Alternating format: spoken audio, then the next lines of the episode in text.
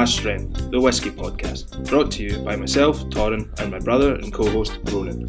Follow us on Instagram at Cask Strength Pod or on Twitter at Cask Strength Pod. Enjoy the show. Slash.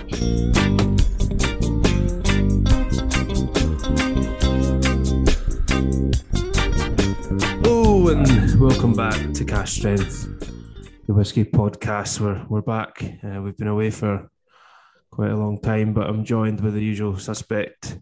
Ronan, how you doing? I'm very well. It's uh, nice to be back after a wee bit of a hiatus over the new year, and we're kicking off 2022 in March. So uh, we gave ourselves a decent break. How's things? I not bad, not bad. It's good to be back, back with a bang. Uh, as they say, I know you were, uh, you've actually been away. Um, yes, the rumours were true. You were in jail uh, for a while. That's why we couldn't record podcasts. Uh, got caught organising champagne parties in Downing Street, didn't you? I was the fall guy. You been up to much recently? Uh, not really. Busy start to the year with the old work and stuff like that. But um, now nah, it's good to get out and back, everything sort of back to normal now as well, isn't it? So it's it's good to actually get out and back to whiskey pubs and seeing how they're getting on in that. I feel like we've probably said that about two or three times in the past. That oh, it's good things are back to normal. It's it's nearly nearly back to normal, isn't it? You been in any whiskey related visits recently?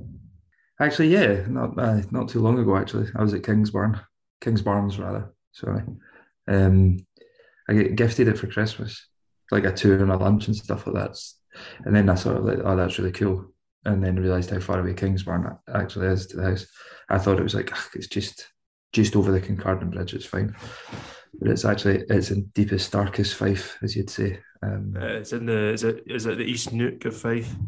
Yeah, which made me then question: Is there a West Neuk of Fife or or what? But yeah, it was good, great, um, great wee distillery, cool story, really interesting what they're doing. Um, I tell you, if you're going to go, the taxi will cost you money if you're at like, near St Andrews or whatever to get to the distillery so you can have a drink. But see, when you get to the distillery, it was the the food which was really nice and the booze, just the beers and the whiskies and stuff, cheap as anything as well. Obviously, really? pool, aye, like obviously because they're, they're owned by, or they're part owned by Wemyss, the independent bottler and sort of Wemyss malts, right? And a drama, one of the Wemyss malts was three pound fifty, which I always presume if you're going to have whiskies at a distillery, there'll be a wee bump in price. But I don't think you could get a dram for three like a decent dram for three pound fifty. I'd almost assume it's that kind of like uh, festival style uh, pricing where you're like, well, you can't go anywhere else, can you? So aye, it's going to be seven pound for. But I was, I was, I was obviously pleasantly surprised with that, and the food was really nice. And it's always sunny in Fife. I don't, I don't understand it. Anytime I go to Fife, it is sunny. So sitting outside with a nice dram and a beer after a, cracking tour, it was yeah, it was good fun. Fife's nice. Fife's nice. I lived in Edinburgh for a while, and all, all uh, kind of everybody from Edinburgh always speaks about how Fife is uh, a shithole.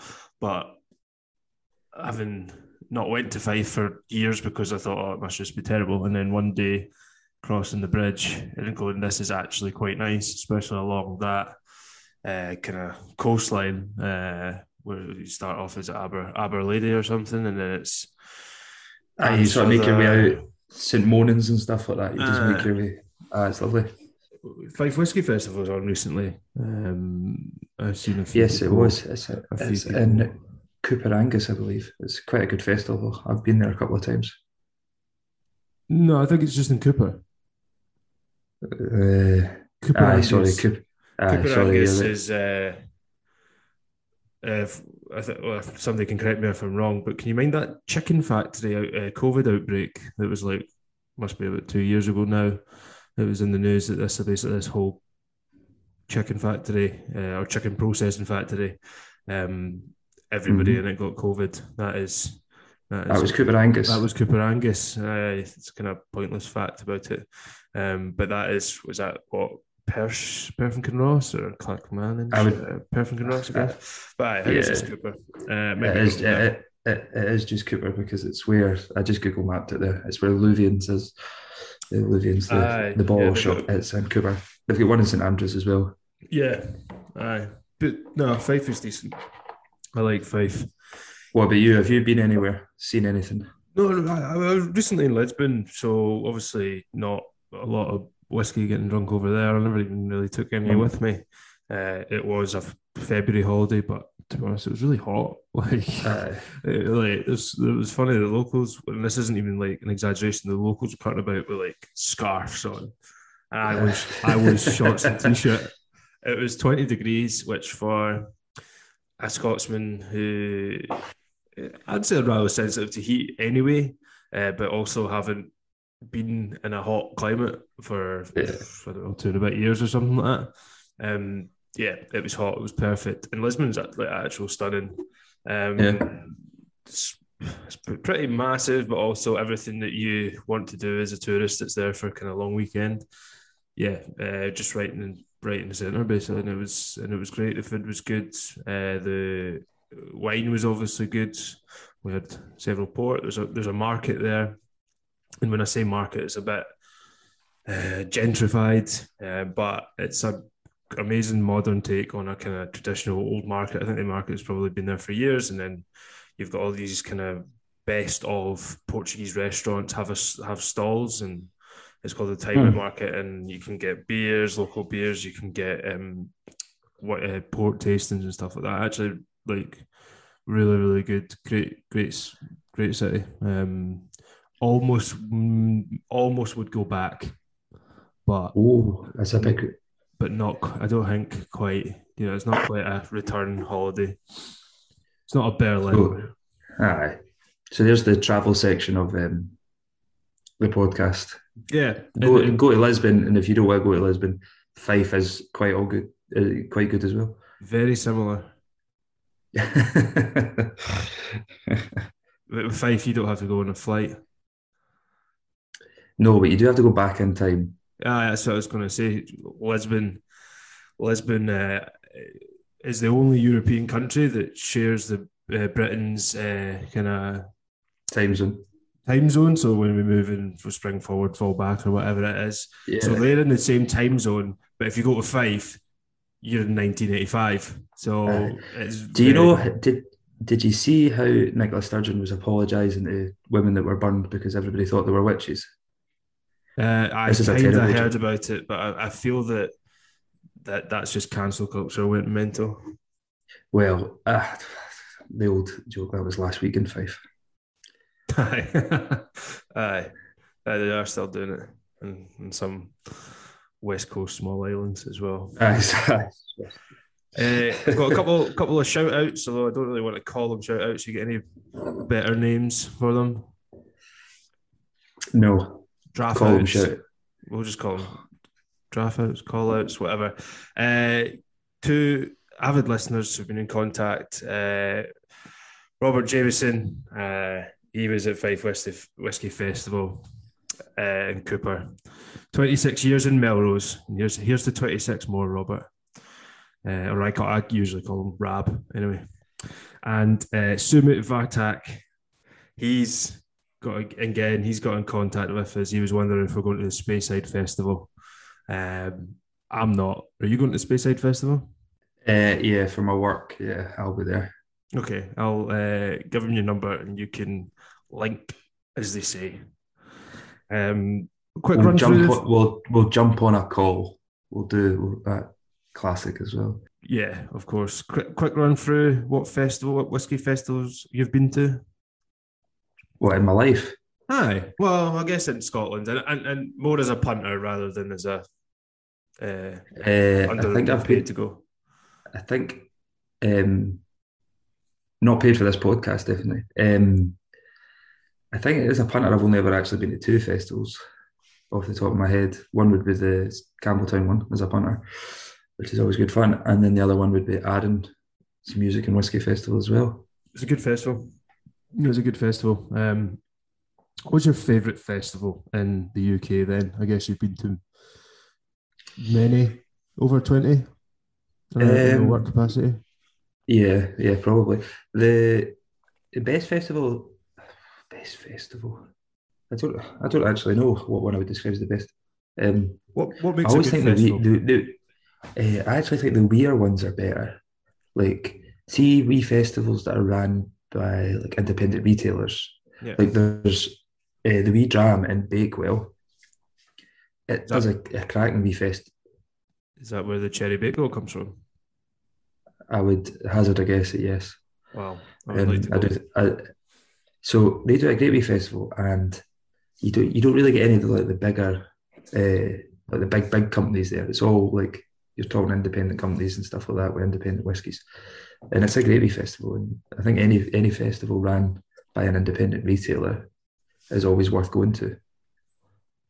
Yeah, A lot more intimate, I guess, uh, and not as not as quick pace. I know the Glasgow, Glasgow Whiskey Festival's on recently. I've heard some, uh, yeah, good stories. I guess are just getting absolutely hammered. I guess like when you're drinking a lot of whiskey and probably a lot of cask strengths as well. You're just that's that is yeah. the unfortunate side effect that you're going to get the absolutely pissed as a fart.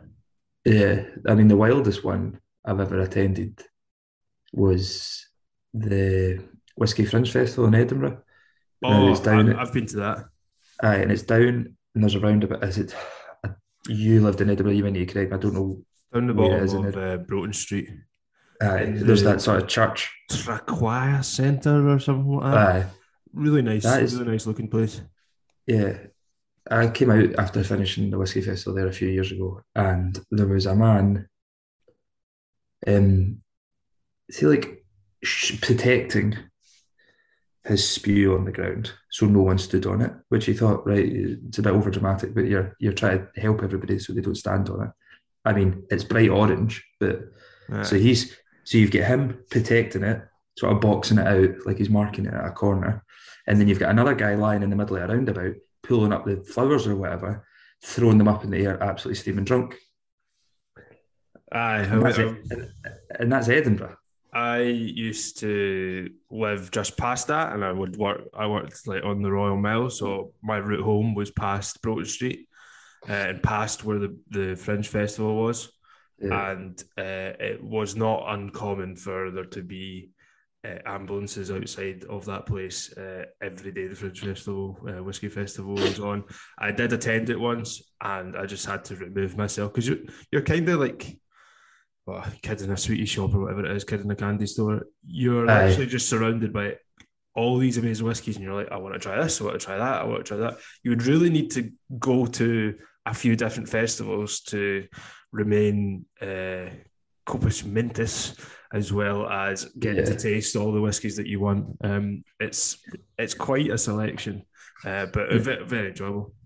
It's one of those things as well that you, you try drams of from distilleries, obviously that you might never have heard before, but you thought, oh, that sounds interesting, I'll try it.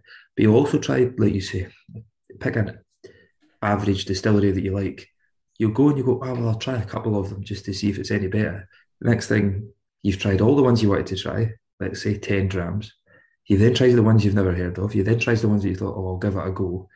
Next thing you're, you spent 30 quid, you're absolutely blitzed, and it's a, been a couple hours. Like, it's easily done.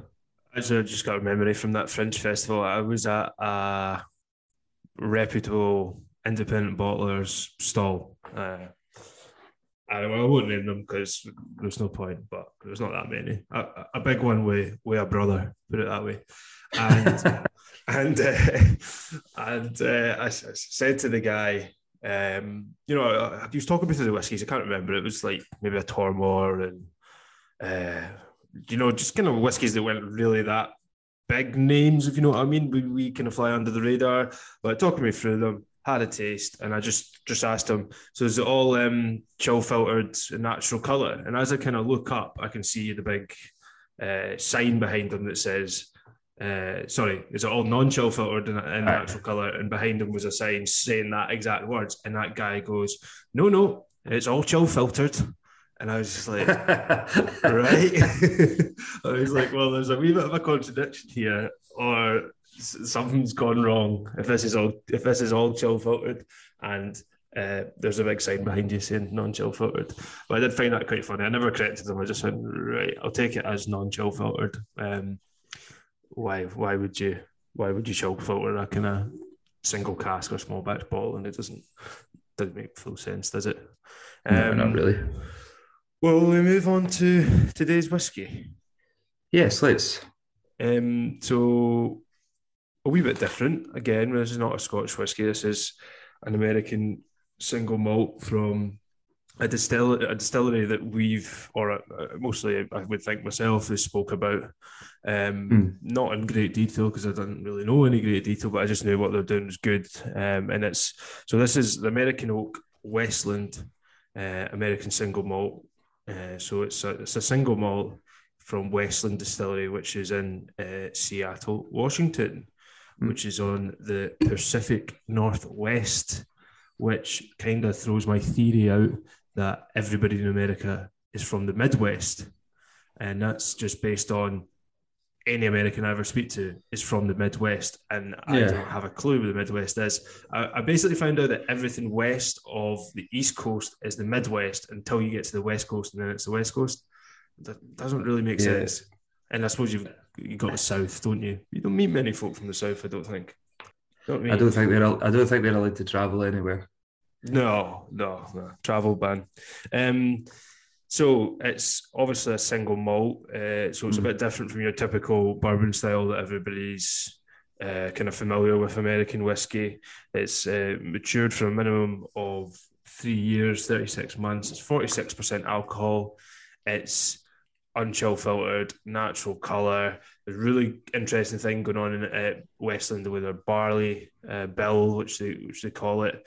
Um, but but that's kind of enough about the whiskey. I've not even opened this bottle yet. This is going to be the first time I've I've tried Westland. I've spoken about them a couple of times. I'm really impressed by this distillery, what they're doing. But as I kind of op- open this, I'll let you take the floor. Yes, it's just fair speaking. You were saying it's yeah, thirty six months matured or whatever, and the, the actual cask types that you, like, I, I found it. They're very transparent. If you go onto their website, they'll tell you absolutely everything, which is brilliant for us. Um, but the cask types that they're using for this, and what they've listed is a Cooper's Reserve new and used American oak. So virgin oak and first fill. And then first fill ex bourbon, first fill ex Oloroso hogsheads and butts, and second fill ex Oloroso hogsheads and butts. So you're already thinking that this single malt, 46%, 92 proof, if you would, it's going to be very, very complex and very quite interesting. There's going to be a load of flavours kicking kicking on there. And then you even look at the the if you're going to speak about the different sort of mash bills that they use or the different malt varieties that they put together, um, it makes for a very very interesting whiskey. Um, a little bit of brief history. Fairly new distillery in the grand old scheme of things, but then America is a fairly new country in the grand old scheme of things. Um, it was founded in 2010 by Matt Hoffman and Emerson Lamb. Matt is um, a fellow alumni of yours is he? He, attend, he attended Heriot Watt. Oh, cool. No, not the uh, same year, I don't think. no, no, I don't think so. Um, yeah, so founded in 2010. It moved to its current location in what is known as SoDo, which is south of downtown. For those that know, in 2012, it's quite an interesting area. Obviously, in Washington and Seattle, it's um, legal to smoke weed and stuff like that. So it's a distillery that's just surrounded by like sort of quirky bars and weed shops and everything like that. And apparently, it's quite quite a cool area Seattle to go to. They released their first product in 2013. And the thing I found most interesting in their history notes that they've got is that obviously very interested in wood, but they're using Quercus garryana, so West Coast um, wood. I'm um, glad you wrote that down because I had it in my head and I could not remember how to pronounce it at all. What, what? the Garryana, that kind of Garryana. local uh, oak. Um, yeah, but it's an it's an endangered uh, wood or oak genus, but um, they've managed to use it. I actually tell you, I've, I say I've the company I've worked for have been looking for it fucking ages to try and get some, and it's quite difficult. But um, so good on them for actually getting it. Yeah, well, I guess it's kind of more local to them, isn't it? Is, so? Is this what is this what the kind of Cooper's Select, uh, as opposed to Cooper's Reserve? Is this literally one of them's the Garryana oak and one of them's your kind of standard American white oak, Quercus alba? Um, probably say the stuff that they use for the, let's say, this would be a core range bottling or whatever, is going to be standard, standard, standard American oak. Okay. I, I wouldn't ima- I wouldn't imagine they're using an endangered wood. I just found it really, really interesting because I've not actually heard of a distillery being able to source that. Maybe it's all the rage in the West. Pacific America. Northwest. The Pacific Northwest. Yeah, so kind of interesting cask type, but also if we go back to the back to the start, and I would encourage you to nose your dram there. Well, well, I could maybe speak a wee bit about the barley bill. So this distillery is effectively a brewery with stills added on the end. Now, every distillery is effectively that, but where this distillery is a wee bit different is they don't just use your kind of standard distilling malt, which the majority of Scottish uh, whiskey distilleries do. Uh, they use a variety of different roasted malts, um, so it's a lot more similar uh, to the beer industry. So they in this um, whiskey, they're using five different uh, roasted barley. So you've got pale malt, you've got Munich malt, you've got extra special malt, you've got pale chocolate malt, and brown malt. And good thing about malts is a lot of the time they kind of dis- they kind of describe either the color of them, so that's like the more roasted it is, the darker the color, or they decide they kind of describe the flavor. So we don't have any of uh, caramel in this, but uh, you if you see caramel uh, caramel in a in a beer, then you're probably going to have a caramel kind of flavor, that kind of sweet, maybe honey flavor.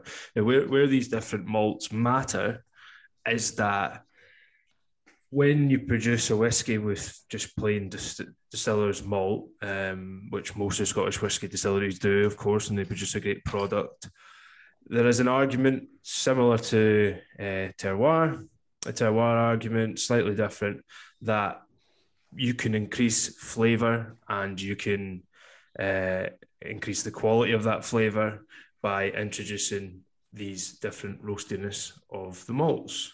So if you imagine uh, the five different malts that go into uh, this whiskey, you're that's kind of the five different malts that would go into like a porter or a stout.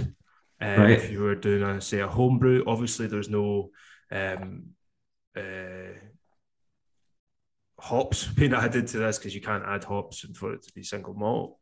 But basically, the concept of this distillery is improve the flavour of the beer, which you are creating in the mashing process. But in Scotland, mm-hmm. you call it wash. Um, but it is effectively just a kind of high strength beer. So if you can improve the flavor of that, you're going to improve the flavor of the spirit coming off the stills. Now, where uh, it has its downside, the more you roast the malt, the less yield you can get out of it. So your yields will be affected. You're not going to get 405s, 410s, 415s, which Scottish whisky distilleries are aiming for off their standard distiller's malt. But it's a trade off. And what Westland would argue is that they're able to improve and increase flavour by putting more flavoursome malts into the mash tun. Um, mm. Really interesting distillery. Uh, but if you ever get a chance to go to it, we've not been to it. I looked it up online, do my usual watch YouTube videos, read articles. It's a distillery I like because they have the same kind of uh, ethos as I do whiskey is still beer. If you can improve the quality of the beer, you can improve the quality of the final product. If you put good yeah. spirit into good casks, you can make fantastic whiskey. But as I've always said, and probably said in this podcast a few times, you can put pretty rank spirit into a really yeah. good cask and make okay whiskey. I'm not really for that, but I'm going to nose it if uh, you want to tell me your thoughts of it.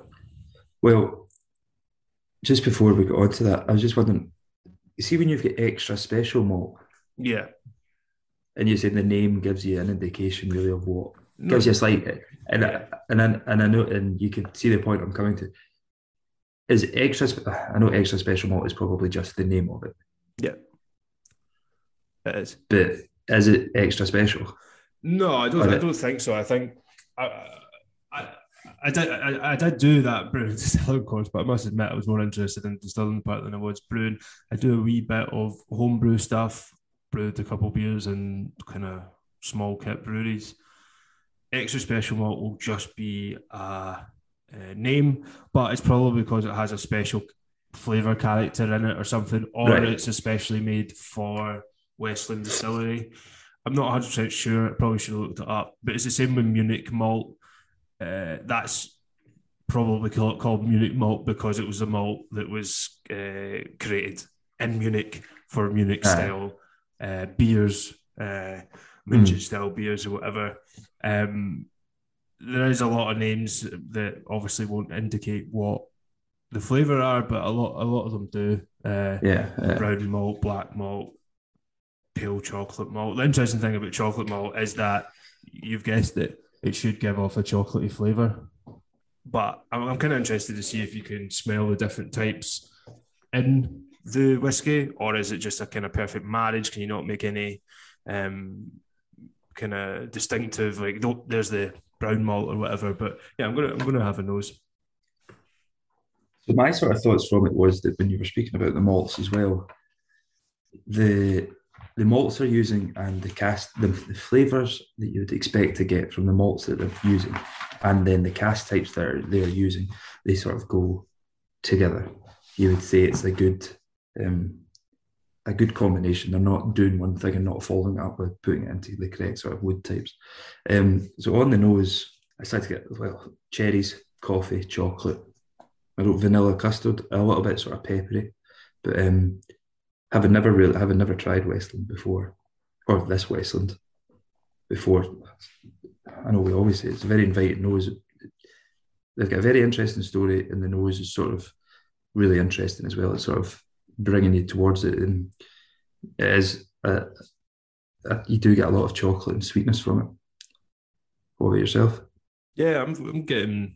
Uh, yeah, I'm getting. I'm getting that chocolate. And I'm getting lovely sweetness from it. I'm getting kind of peaches almost, kind of apricots, kind of light, juicy fruits, which is really nice.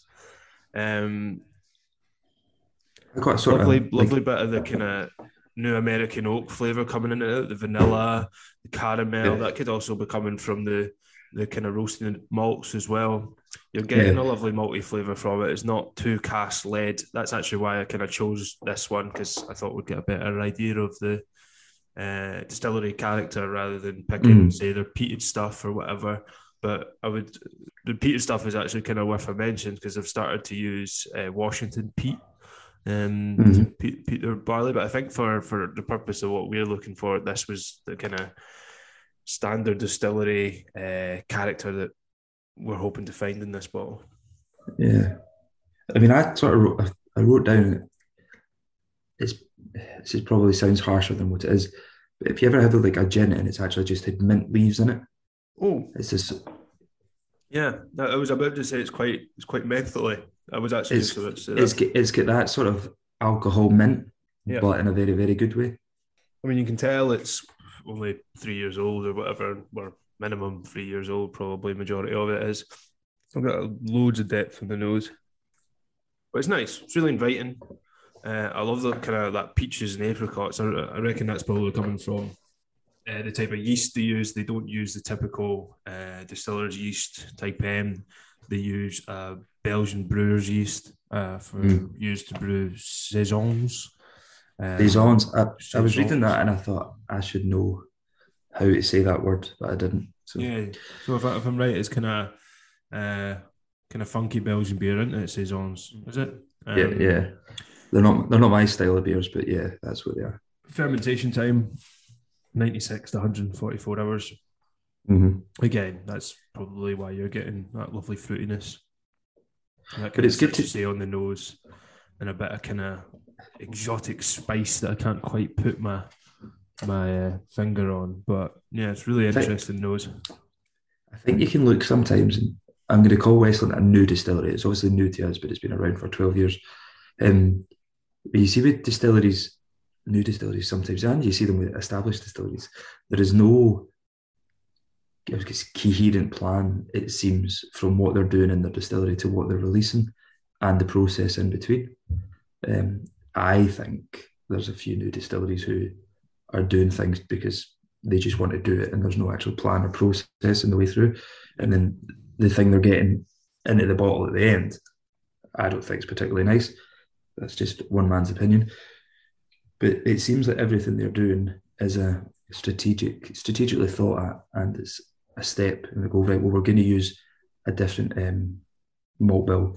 We're going to have a, a, decent fermentation time in there. We're going to use a particular type of yeast because that's going to give us a flavour profile that we're looking for. Mm-hmm. And then and then we're going to fill it into a, a, variety of different casks, sizes, and from X, whatever. And all of this combined is going to give us an actual decent whiskey. And this is our whole approach.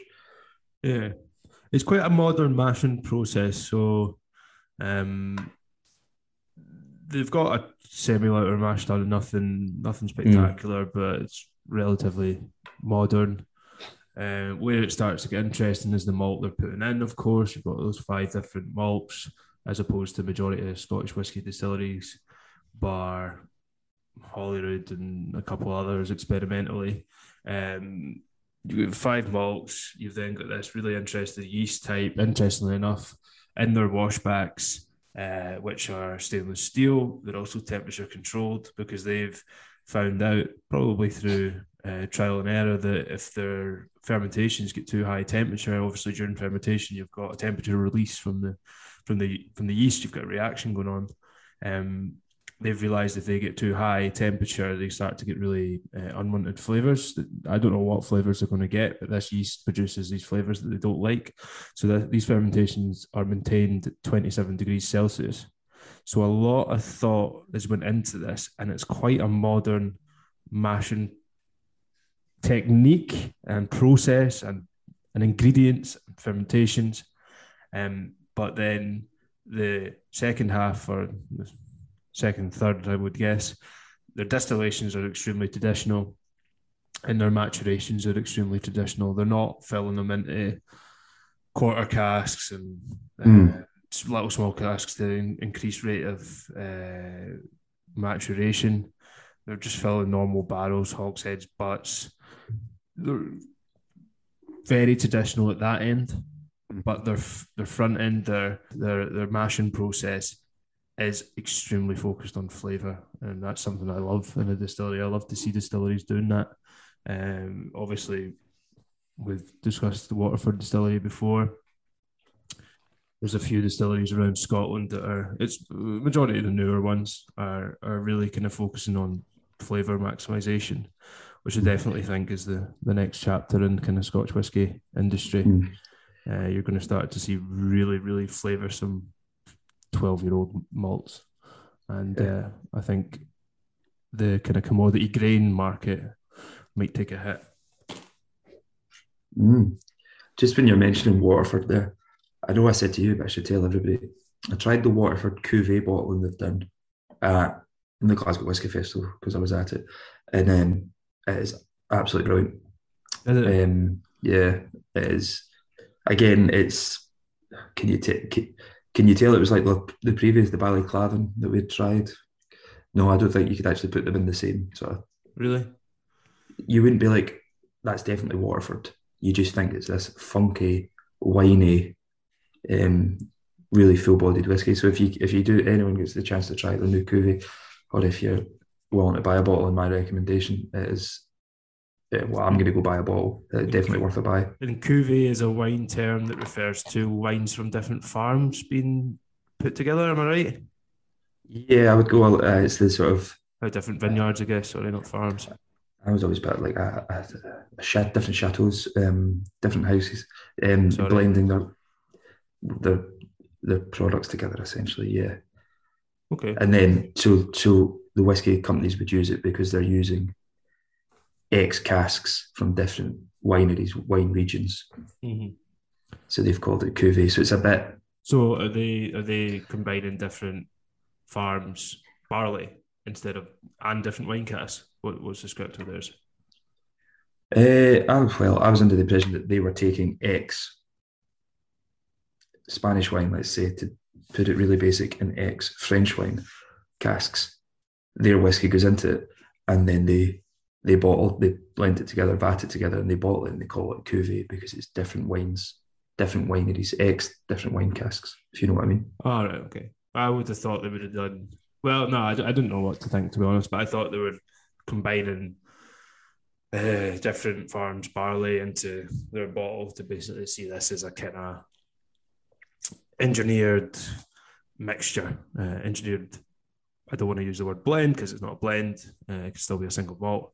It's not a single farm, single malt. That's what I thought, and that would kind of lead you along the lines of just what every other distillery does. Then barley from all over the place, but it would be cool to have that kind of engineered aspect rather than just take what you get. Um, what are you thinking on the palate of this?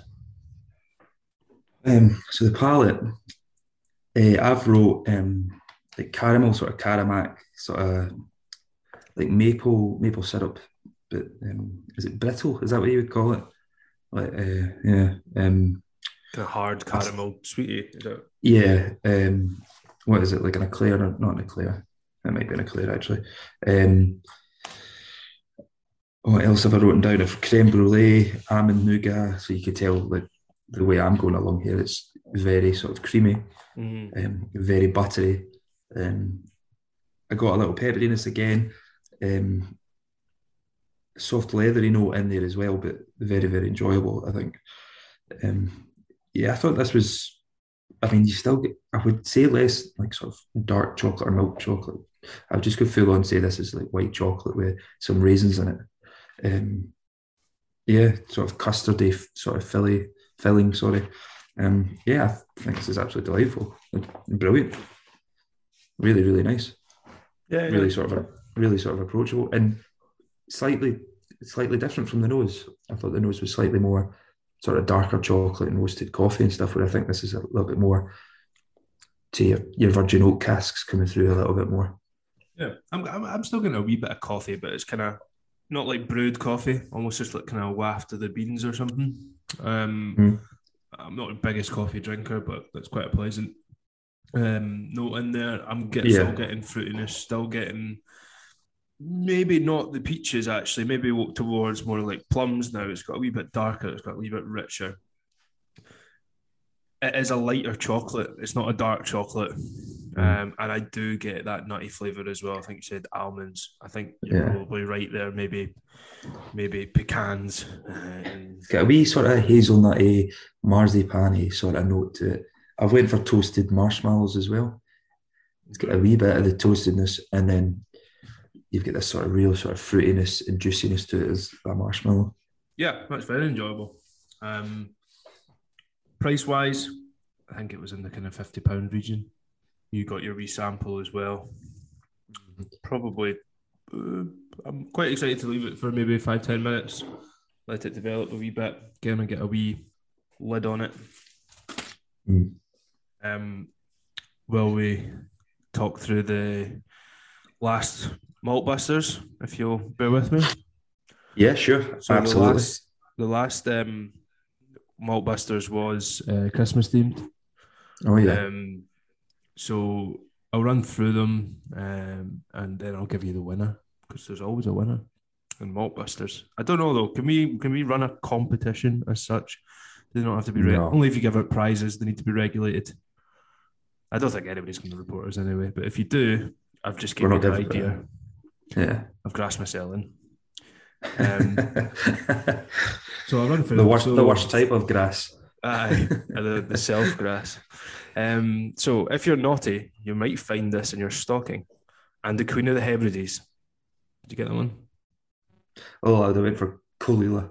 Yeah, correct. We bring tiding for one of these people to the wooden structure found on a farm. Kingsbarns. Yeah.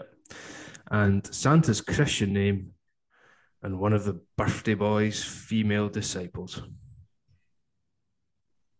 Oh no, pass.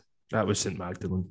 Now, there was also Also, a clue in that at the end of that it says one of the distilleries is closed. So a bit easier. And the winner of the, this week was we had lots of entries. Thank you to the Lazy Scotsman, Donalds, he's a usual contributor. Uh, David McCluskey, uh, Derek Wilson, and the, the winner was at Neil McFadden, 97. Was he the first to get them all right? He was the first to get them all right. Um, there Yeah, was I many- tell you this. See when you're saying St Magdalene there, what a great name for a whiskey. Like it's a It's just fantastic distillery name. it's just a great name. Aye. Yeah, Neil uh, or Mercer McFadden, you're you're offered the same as the previous winners, and that is uh, you can come on the podcast if you want. Uh, Huh? you probably Bring your own beer. I probably won't want to, but you can if you want. Uh, and I think we'll run through the new malt listers this week a wee bit later. You got any whiskey news? Um, I think people from it, the people that obviously know us or have listened to many podcasts before us, that were, um, you would say, staunch believers in Campbeltown whiskies um, and Yeah. distilleries. So I think the obvious news there would be that um, there will be three new distilleries in Campbeltown in the future. You've obviously got um, Machrihanish out by the airport by R&B Distillers. You've got Del Ratra Distillery. Um, it's meant to be in the middle of town, which I think would be absolutely brilliant by Ronnie Dalriata. Croucher, Daliata, um, by the guys by North Star and South Star. Um, and and then obviously J&A J&A Mitchell at Springbank, not to be outdone, they actually announced theirs first, I guess. Um, they're building a third distillery as well. Um, an even smaller distillery than the one the than Mitchell's Glengyle that they built. So three new distilleries. Really interesting and really good for really good for Campbeltown. I think a town with such rich distilling history, but obviously not that many distilleries just now. But You, ju- you you just look at the. I think it's brilliant. I think it'd be brilliant for any small town um, or any any place really. Just think of the sort of subsequent business that'll come from it, not just what you would immediately think. The tourism, the hotels being busy, the restaurants, the distilleries need built. So you're talking builders and joiners and everything like that, suppliers. You then talk. You've got obviously Springbank already have their ball and all, but you then talk. You've got two other distilleries. So warehouses need built. Is there a bottling hall to be built in Campbeltown now? because you've got a gin distillery up the road as well. You've got Glen Scotia there.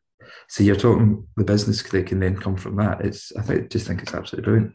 Um, it's possible. Yeah. No, it's exciting. Uh, hope it all goes well. You've got, as you say, Del Riata or Del Riata.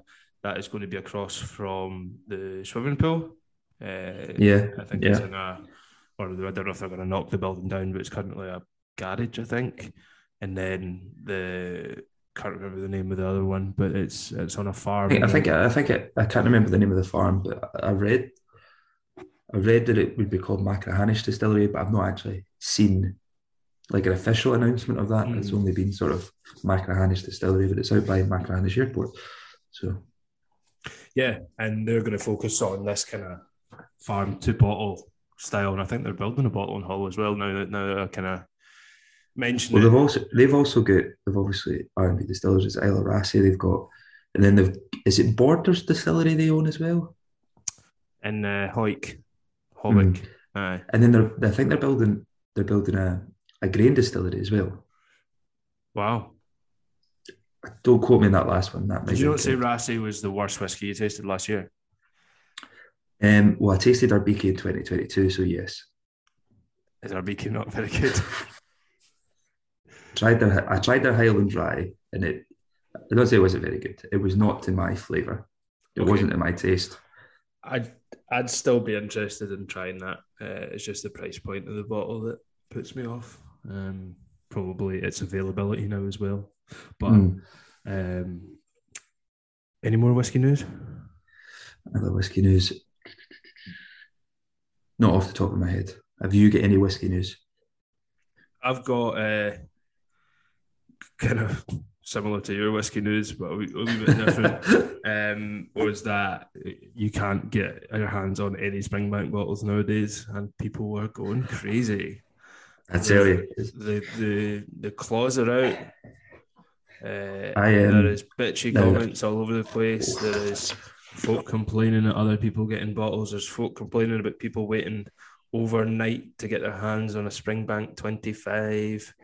Uh, Seen a comment today, it's and going it was crazy. absolutely fun. A comment today on Facebook, it's absolutely fantastic. And there's just no proof that this comment has is is true at all. Someone someone wrote in one of the Springbank fan pages, um, why like paraphrasing, like why all of a sudden such a big hype around Springbank. At first, my thought was, mate, where have you been for the past twenty years? Yeah. sort of thing. And then in in amongst all the comments, somebody just wrote, "People have lost their jobs because of COVID," which people have done, and they're now investing that money that they don't have because they've lost their jobs into Springbank so they can flip it and make money as a full time job. I hope that person's listening because that's an absolute mental thing to say because there's just you just don't know that unless you're the one person that's doing it, you just don't know it. Aye, that's just.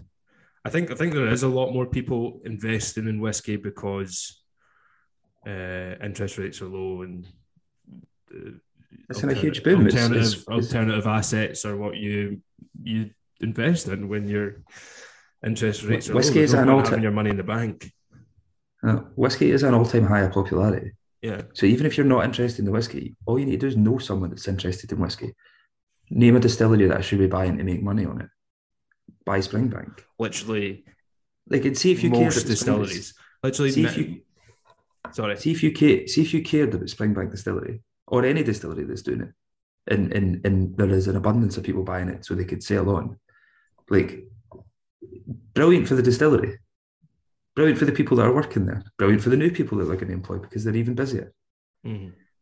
folk get so wrapped up on it. I'm only saying that because I got the bottles that I needed, but you know, I put in three years hard time with them, so I need the rewards, and now I'm getting them. We're going to get a lot of hatred because you're you're making it out that you had a wee bit of an inside line or something.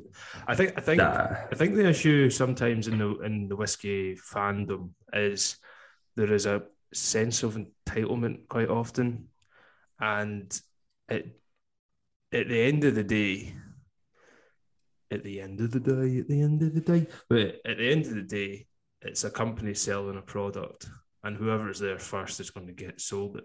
That is just the way it works. And you know, shops will do lists, and yeah, if you're a good customer of a shop, they might keep one back for you. That's probably I, I think that's down- what. We, that comes down to spending money. If you didn't spend money, they wouldn't hold it back for you. They might seem like your friends. They probably are. But I'm just saying, like, it is a business. It's not Uh, some. Um, I think that that's what we've always said, though, is if you shop independent in your local spirit shop, and you get to know the people that are there, and you let them, and you're always in buying your favorite whiskey or whatever it is, and then they've got a limited release, then yeah, they, they might keep. That's what a good shop would do, really. Yeah. I think. keep your Um, customers happy. Yeah, I, I could.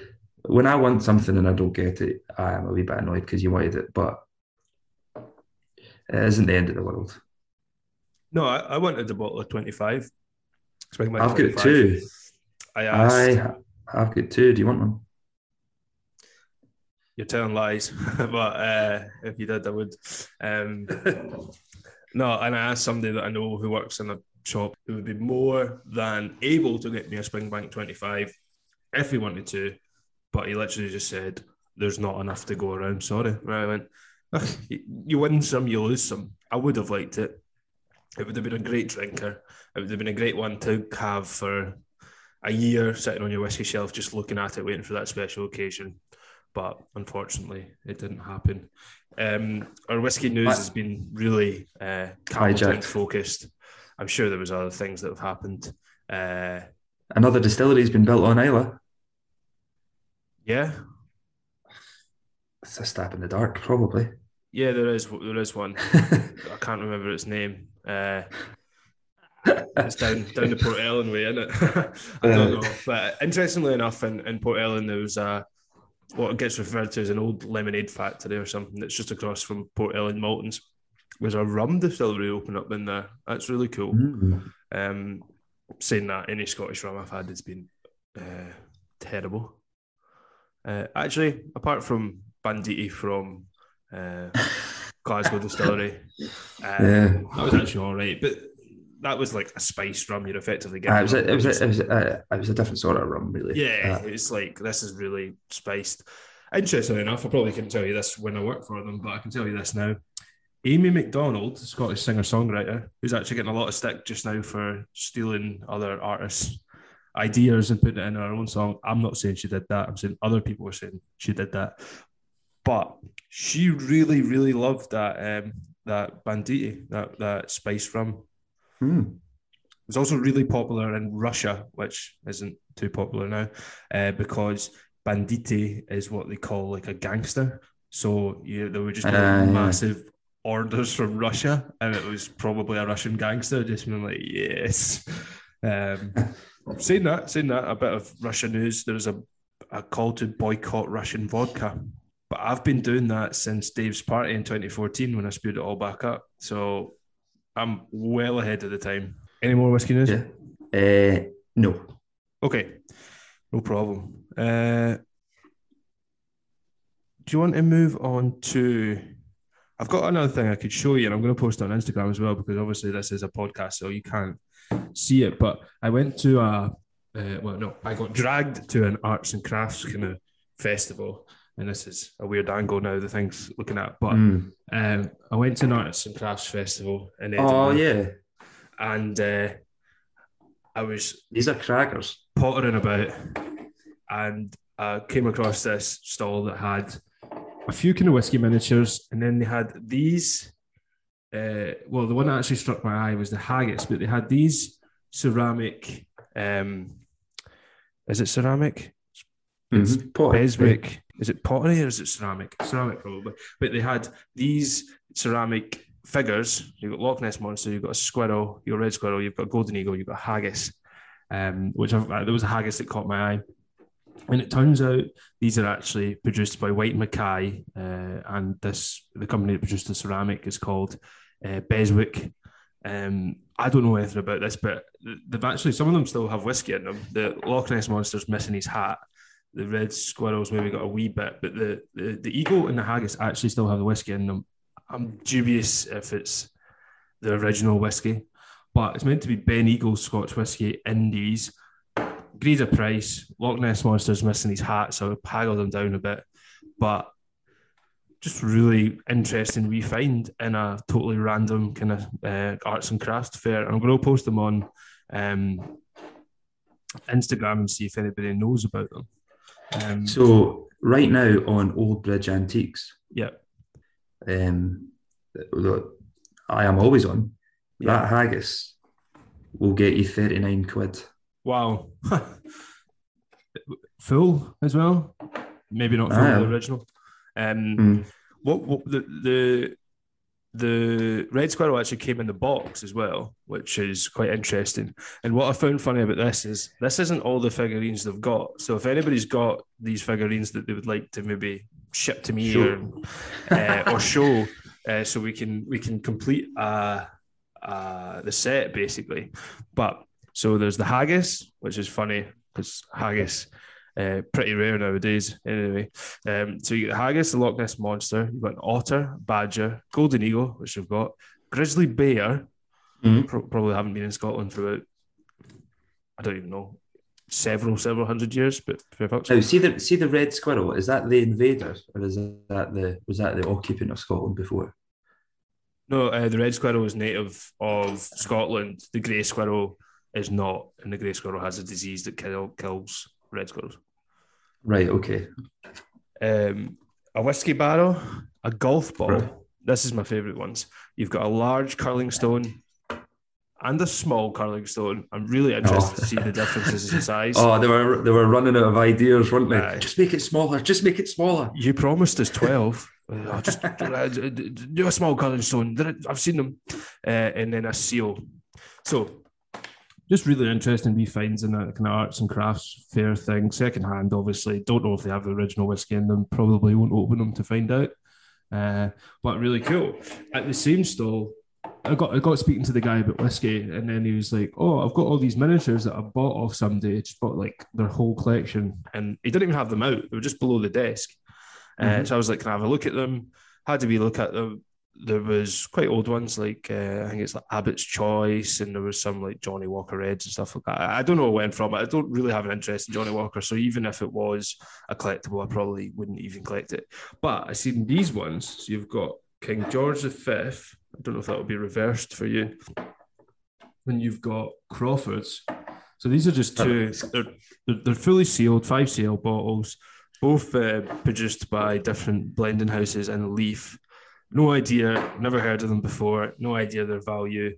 Picked them up for uh, £3.50 each and might one day drink them. But cool wee finds. Um, I'm always going into kind of if I see a wine shop, I always go in and see if I can find like a whiskey or something that they've maybe not put the price up because they don't know anything about whiskey, they know about wine. But I definitely didn't suspect, uh, expect to find these whiskies uh, or these wee trinkets back when every whiskey distillery decided to put stuff in ceramic. Uh, definitely wouldn't float nowadays, I don't think. But yeah. really interesting wee finds. Um, and I'll put them up on Instagram so folk can have a look and maybe somebody has a bit of information on them. Mm. I always tend to do that to if I'm like obviously lucky enough to go away for work and stuff like that, and I'm going to, or if you even if you're on holiday and you come past like a whiskey booze shop, go in and have a wee look at miniatures, especially because they probably don't get sold as quick if it's not a tourist hotspot in Scotland, a whiskey miniature. And some of the things you could find are probably like either really, really rare or just at a time where distilleries and companies were doing absolutely anything to try and sell the product. So you get some mad looking things like a ceramic haggis. Yeah, it's actually really detailed, which is cool, uh, quite enjoyable. Uh, yeah, but I don't know. I'll, I'll, I'll stick them up on on uh, Instagram and see who's got who's got what. The funny thing about the Loch Ness monster is that he is he's the only one out of the ones I've got who's got a top cork. Um, mm-hmm. some, somebody's broke that off, and the whiskey has evaporated. Ah. Uh, unfortunately, uh, and he's missing his wee hat. Um, a wee bit more about Westland Distillery, although I don't usually have my kind of run through different sizes and stuff like that. But I presume it just from looking at it, it's around about a one uh, ton mash tun, 1.5 ton probably. Actually, now I think about it, semi lauter mash tun. They had, I'm going to say five, 10,000 litre uh, washbacks. So they're putting, they're doing two mashes a day and they're putting both mashes into both 5,000 litre uh, mashes into one 10,000 litre washback. Um, then after fermentation, as we said, it's 96 to 144 hours. They've got two stills. They've got a wash still and they've got a spirit still. So be, the wash still looked like 5,000 litres. That would make sense. And it would do the same timings as two mashes a day. If you know what I mean, it works out the same. So I guess they're putting 5,000 litre charges into their wash still.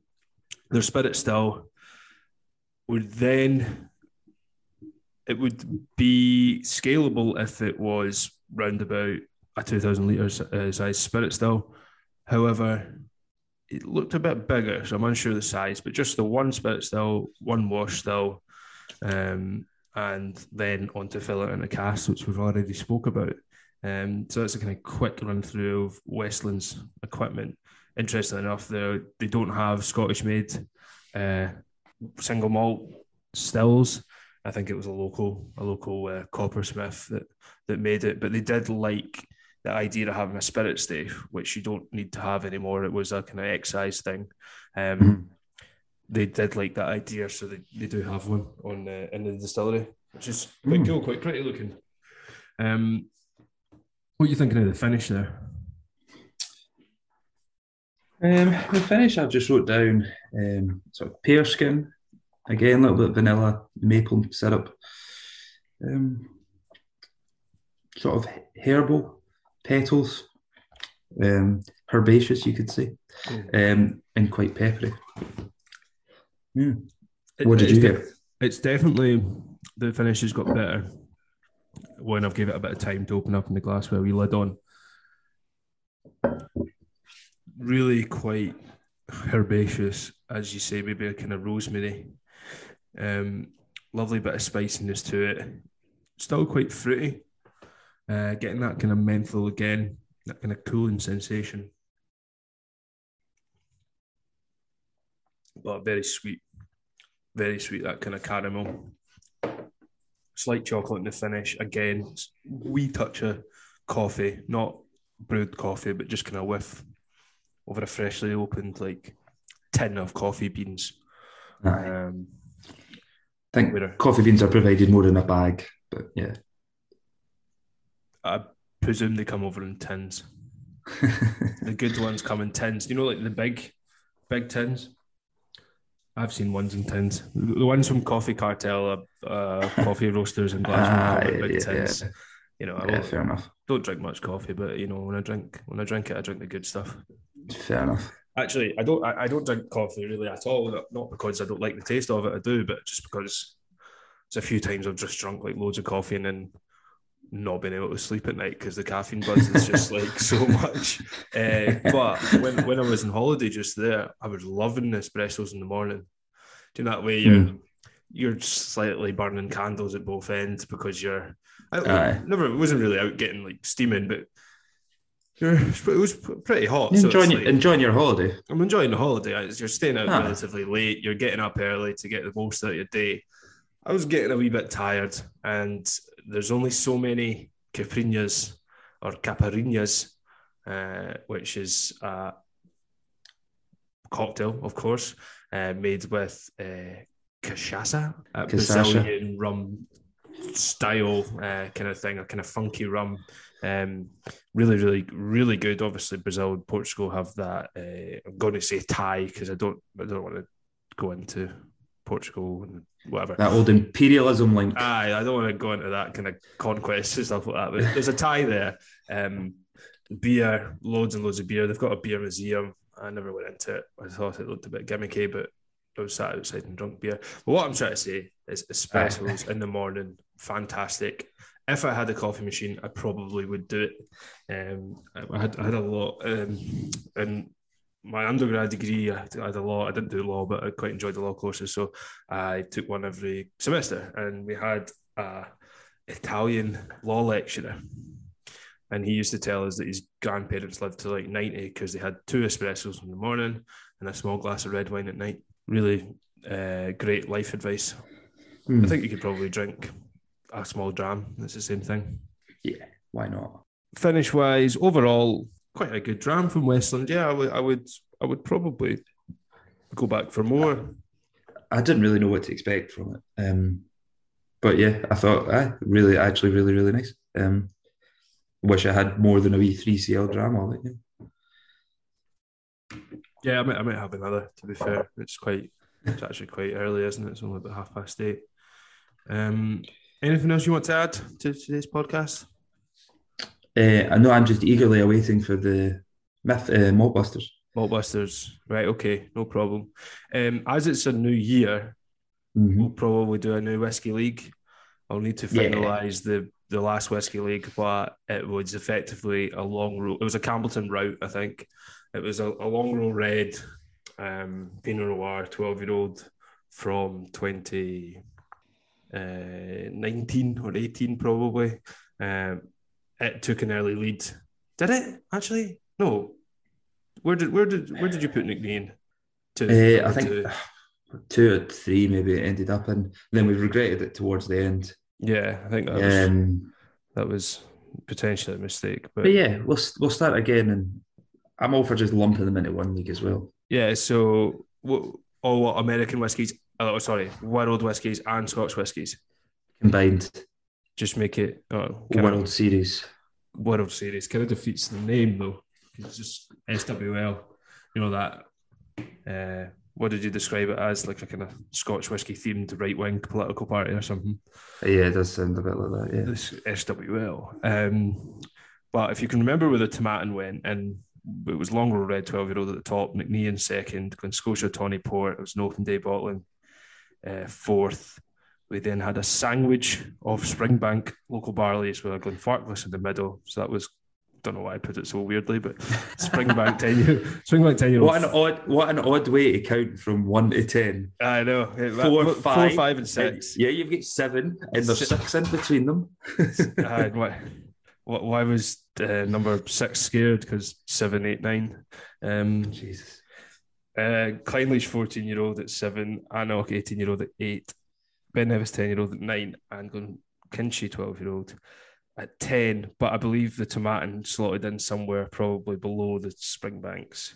Uh, or maybe even below the Clynelish. Really should have this planned out, uh, mm. which knocks Glenkinchie, 12 year old, off the league, which I'm quite happy about.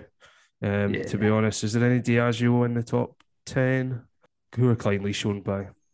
Diageo in it. They're, um, they're Clynelish proudly ah. served as one as a four corner distillery. Diageo. It's Johnnie Walker is one. It's a good Diageo. It's yeah, one of the, one of the saving Diageos. Anyway, that's the that's the kind of the we'll decide what we're doing with the Scottish Whisky League or sorry the Whisky League uh, next podcast, which is hopefully quite soon. I know we've been away for a while, uh, which isn't fair. We've had a few messages, I must admit, asking like when we're coming back and all that, which is great. If you want to get in contact with us, get in yeah. contact with us any way you want on Instagram, on Twitter, on email. If you go to Instagram, you've got all the links and all the IDs and all that. You can you can comment or you can message us as many people do. So we encourage people to get in contact um, about anything really. If you want us to bring up a point, if you want to contribute something like Sumit did, the Lazy Scotsman's a regular contactor. Um, uh, so I'll give you the malt busters for this week. Yes, this, this please. podcast. So I was kind of annoyed the amount of people that got the Christmas special uh, edition of Maltbusters correct. Mm-hmm. That wound me up because I like the wrong answers. So I went a wee bit harder, uh-huh. a wee bit harder.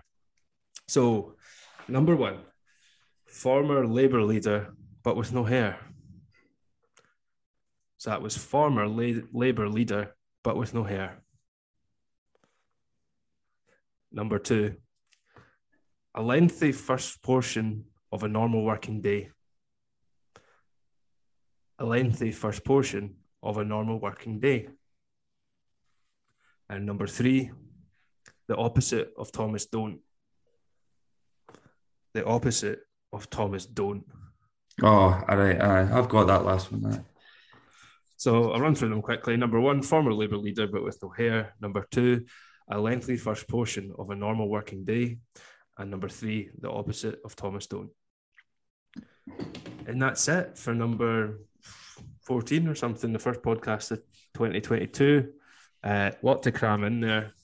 Um, but hope you enjoyed it. And I will say my goodbyes unless Ronan has anything else to add. No, it's a goodbye from me. And it's a goodbye from you. Did I get that right? I think you're meant to say goodbye from him.